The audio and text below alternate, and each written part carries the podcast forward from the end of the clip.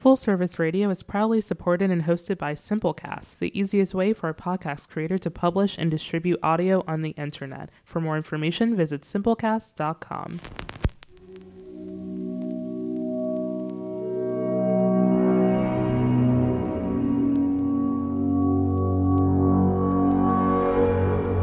Full Service Radio.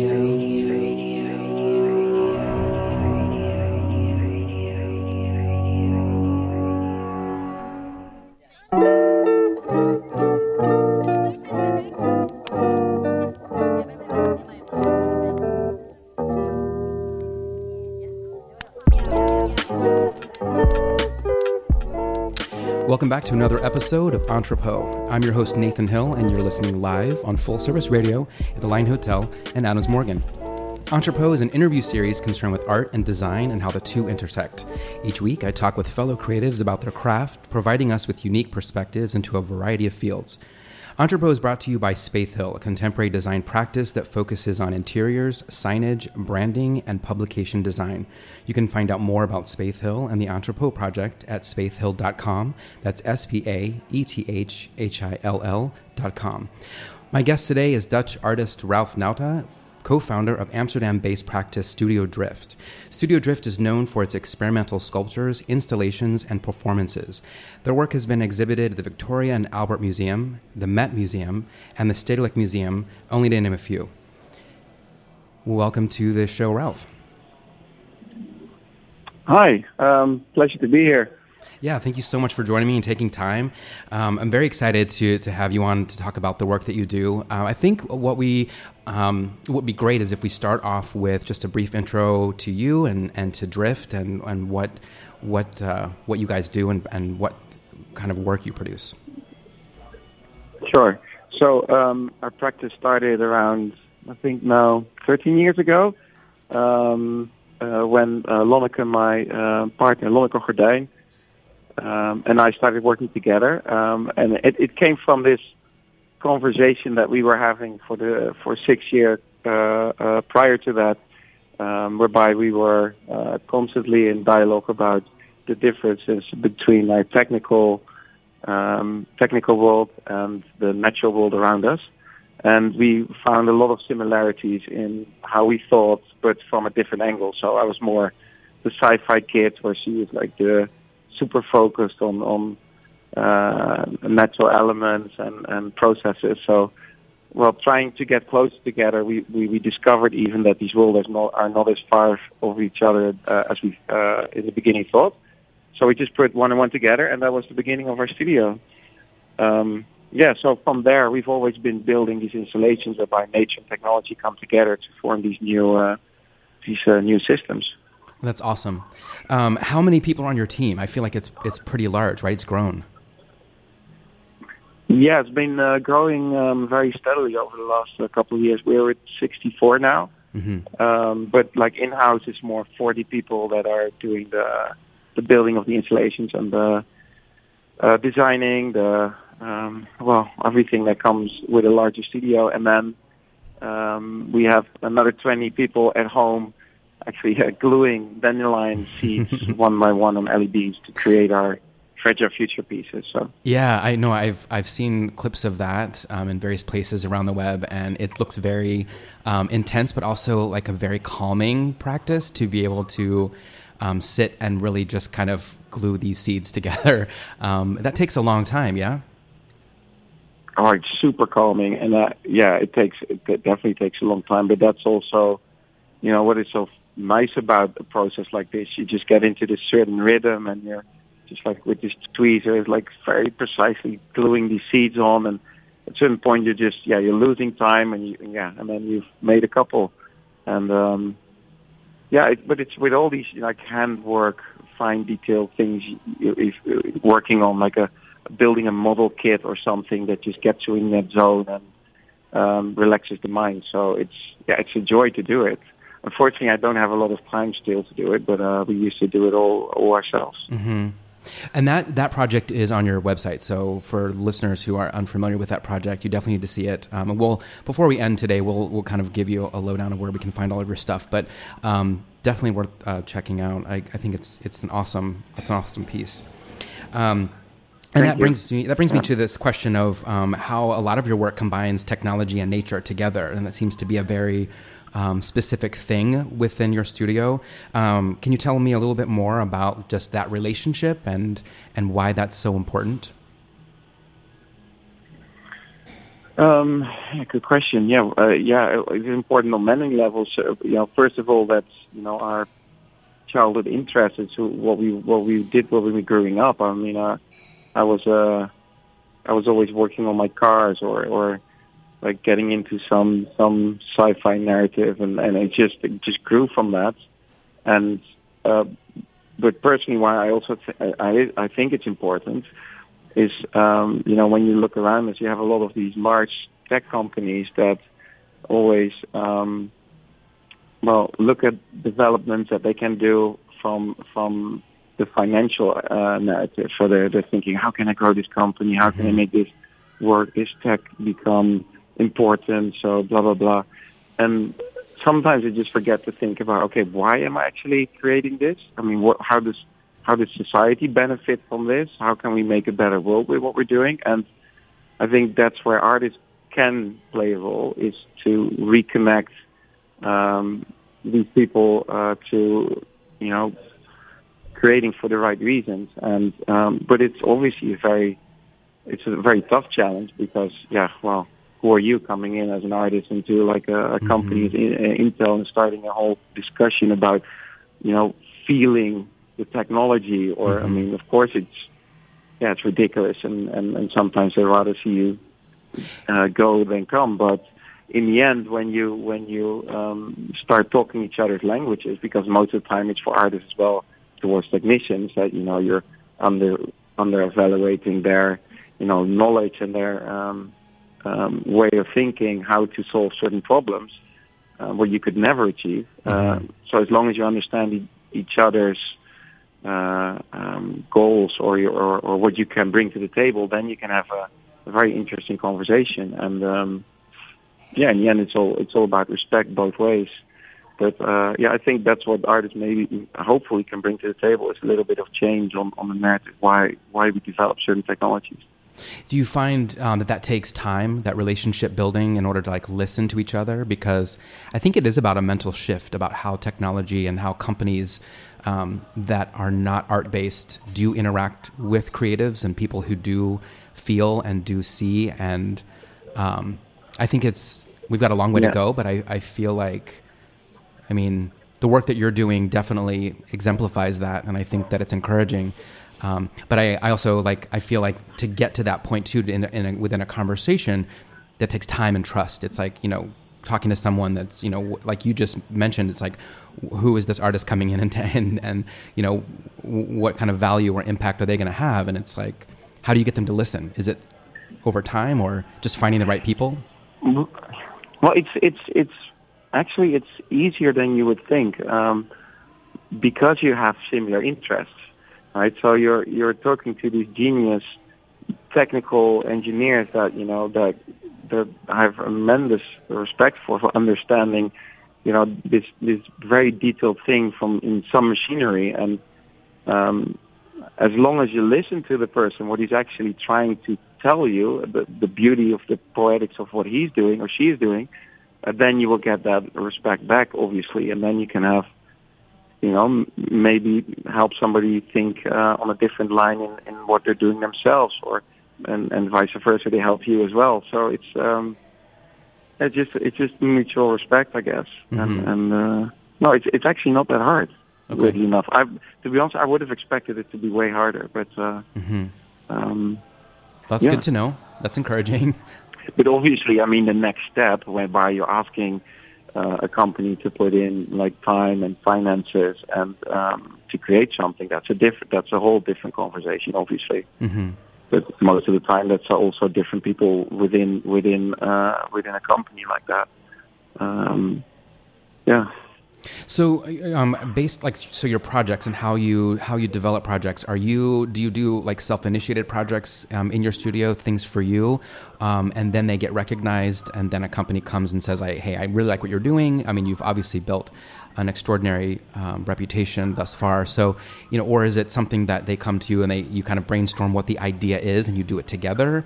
Um, I mean, I'm I'm assuming that it's a lot of different ways, but Yeah, there's a lot of different ways, but what do you um, prefer? yeah, almost like all of the time, it's just that we think of something that we want to create, hmm and then we um, we develop the technology for it. So even the hardware, the software, Yeah.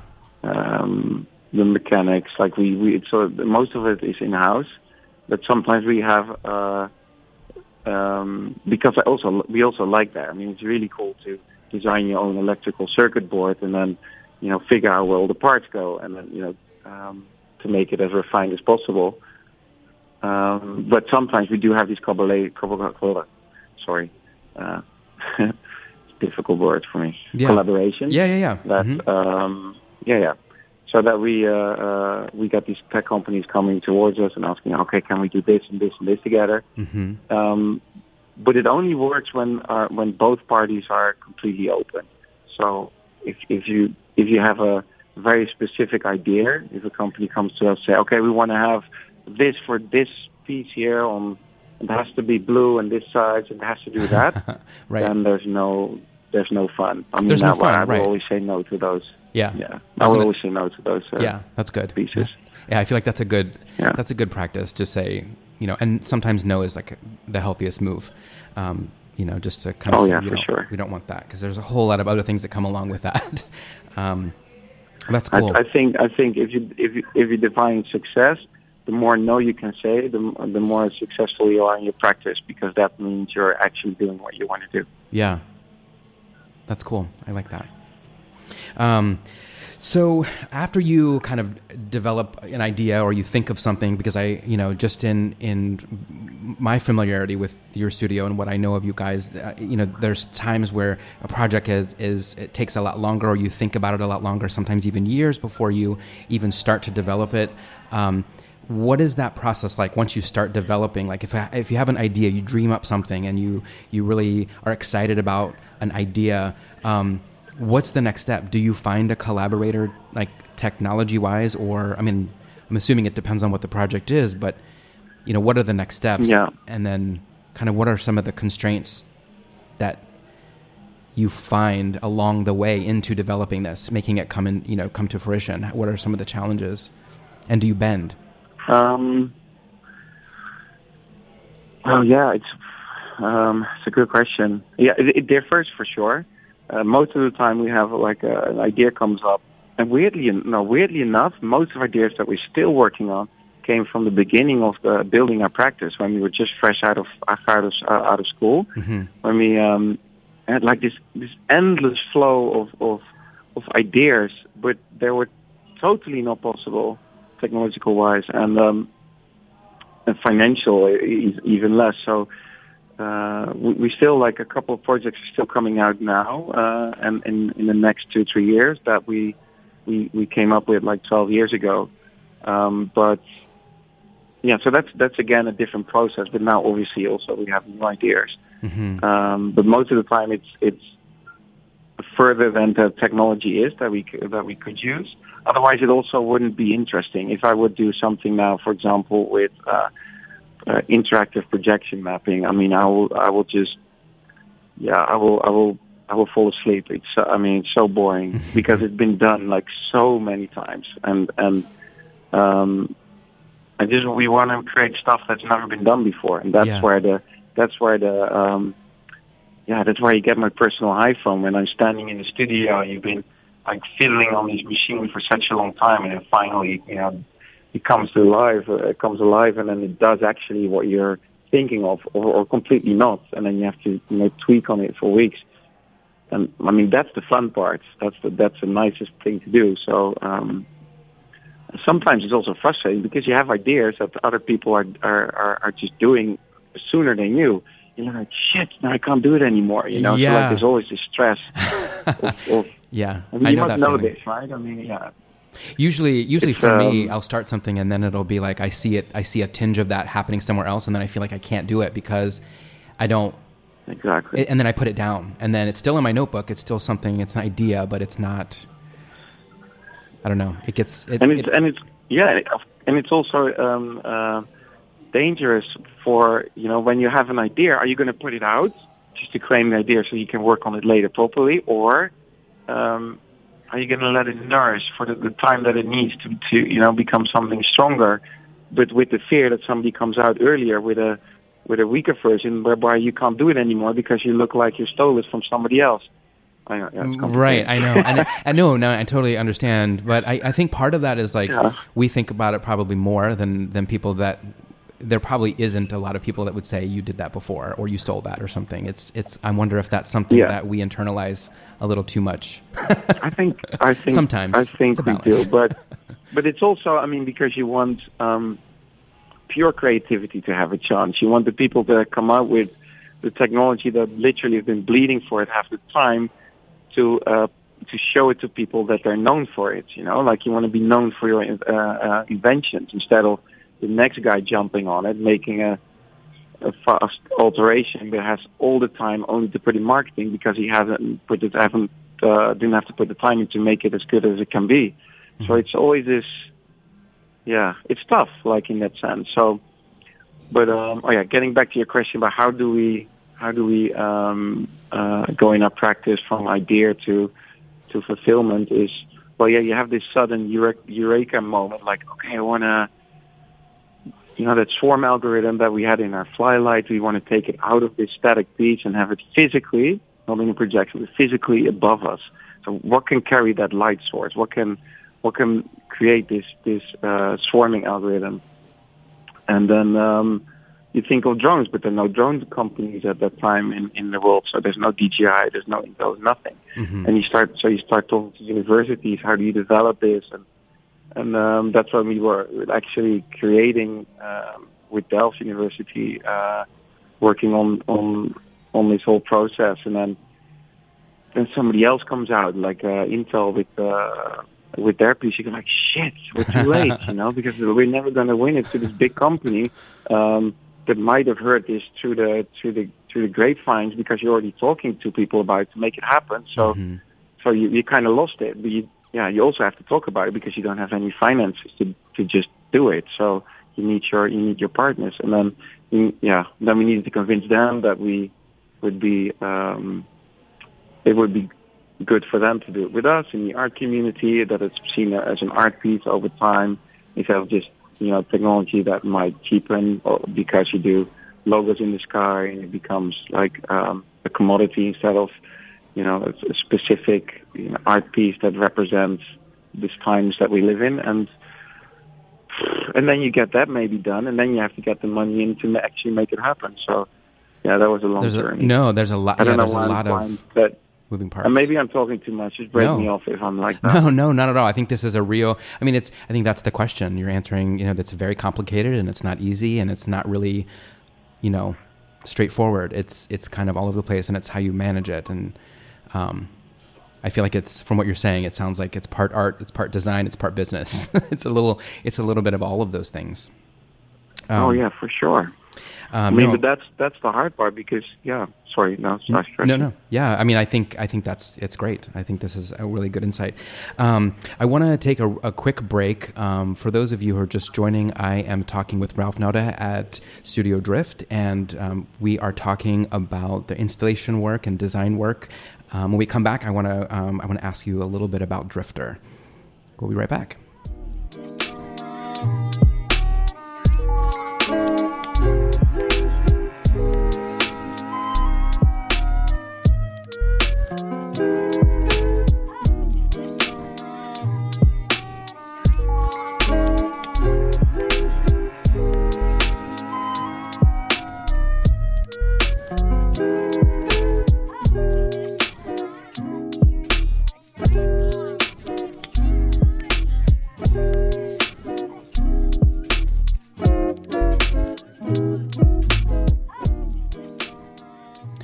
Welcome back. I'm Nathan Hill, and you're listening to Entrepot. My guest today is Ralph Nauta from Studio Drift, and we were just talking about um, kind of the business side and the design side combination of some of the work that they do.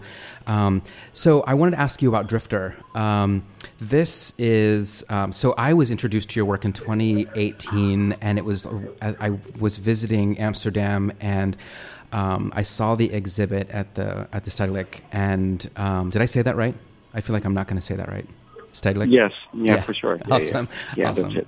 Um, yeah, and I just I was kind of walking through the halls, and then I stumbled on this this really giant floating being, just kind of there, um, and it's it's supremely impressive, and it's just. Um, I think my takeaway was it just it felt like it felt like a it felt like somebody I don't know if that's weird, but it, it felt like a, a, a live thing, even though it was very um, geometric and it's this large for those who, who, don't know what this is. And again, pointing you to the, to the website, you have to check it out. But um, can you talk a little bit about what this is, this massive block of concrete that floats? um, yeah, I loved your comment, man. It's, it is a, basically a living, a living creature that does its own thing trying to find his um, relationship within the space uh, without knowing why it's there, and yeah, kind of yeah, was, also refers to us in in a way in that sense. It just kind of floated around like really softly, and you know that's what gave it life. But then at the same time, I don't know. It just it was it was so at the scale of it too is also um, it may, it gives you pause. You really stop and you look and you're i feel like for me anyway my experience was less looking and, and trying to figure out like how is this made and what is this doing? It was more about f- like figuring out what this was. Like i'm in the presence of something. That's basically what it oh, that was like. great that's that's great to hear. So how long did that take? Like how is that something that you have you guys thought up a long for a long time or is that is that just a personal thing? You just wanted to make this yeah, this was it was an idea that I that I got when I when we were actually um, installing our first commission in in Moscow, and I was sitting in a in a in a restaurant with a friend, and suddenly like, oh, do you know, it'd be cool if we can like have this monolithic sculpture uh, become alive, this this floating block of concrete, and mm-hmm. and and immediately we had an idea. Okay, but we can do it like this and this and this. How is how we can build it um, and um, and then it sticks, and then it's stuck in our mind for like years, and and and we uh, we luckily found um, found a way to uh, to execute at a certain point.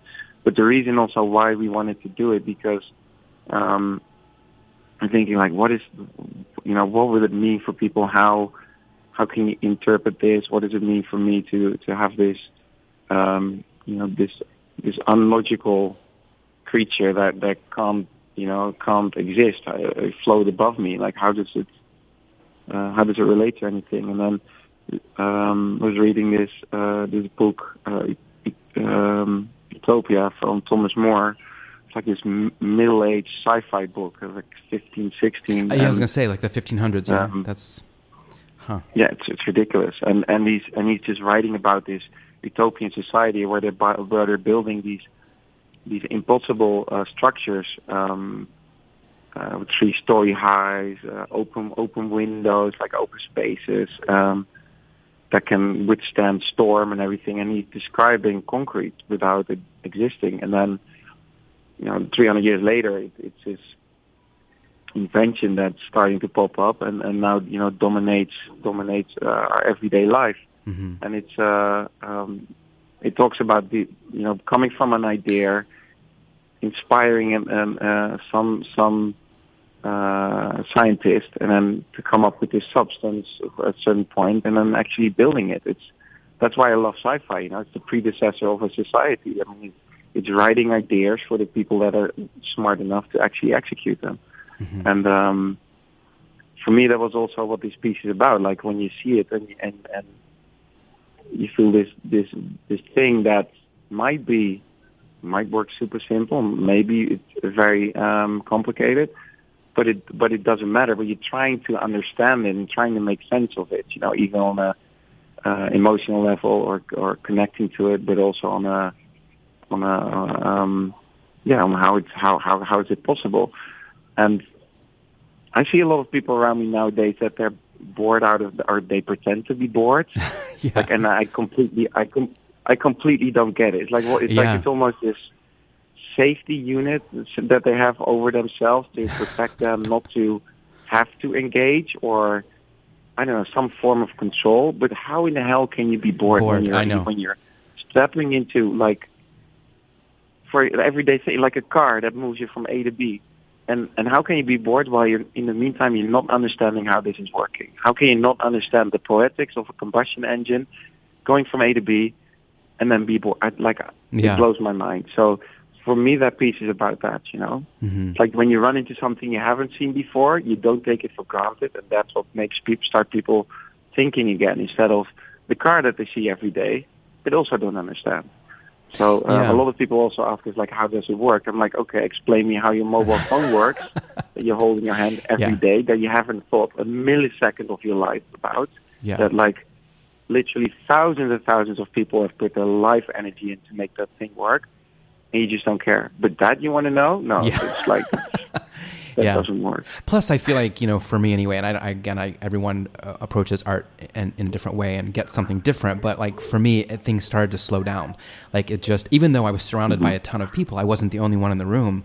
I wish I could be. I wish there was an opportunity where I could just be in the room by myself. But you know, it's still everything slowed down. It just immediately kind of like, you know, boom. It just everything went slow.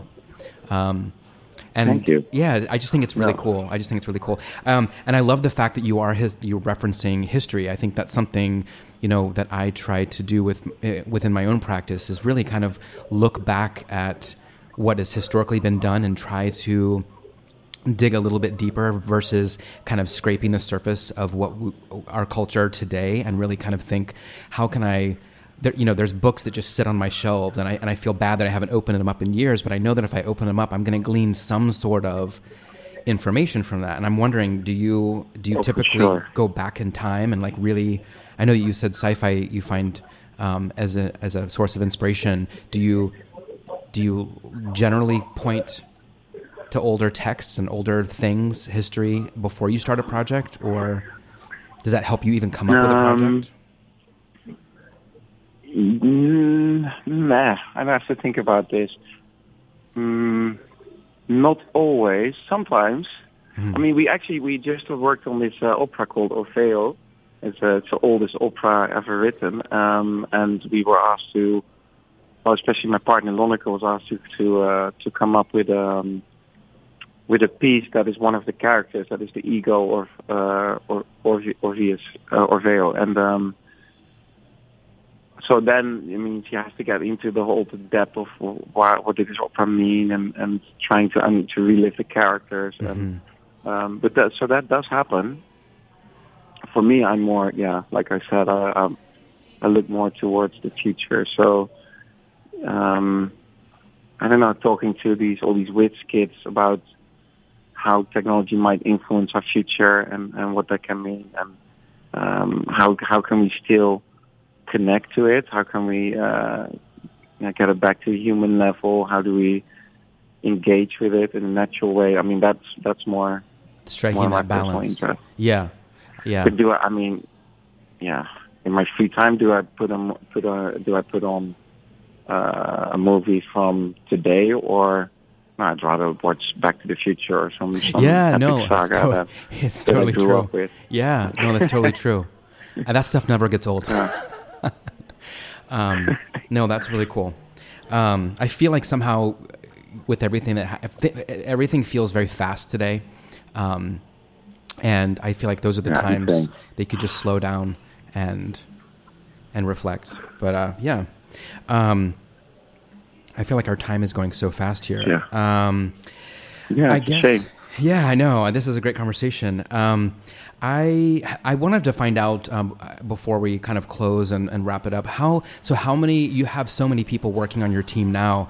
Um, do you find, and you kind of alluded to this in the very beginning of the conversation, but you know, do you find that you are unable to tinker with design and play with design as much as you used to, or are you kind of kind of overseeing the team and making sure that they're producing the work that is to you know the standard and quality that you you want to leave the studio? Like how how do you balance that? How do you still feel creative and Um, well, I think first of all, it's it's not always that I'm overseeing the team. It's often also the team um, seeing if I'm doing a good job enough. You know, um, yeah, for sure. We have we have a, a, very a very passionate. I think, no, it's a, it's a great group of people, and this could never be done on my own. Like that's you know why it's also um, it's not. It, we're, we're, that's why we don't call our work like it's not the Ralph and Lonneke show. It's it's, it's yeah it's drift. It's a studio, so everybody's a part of that. And um,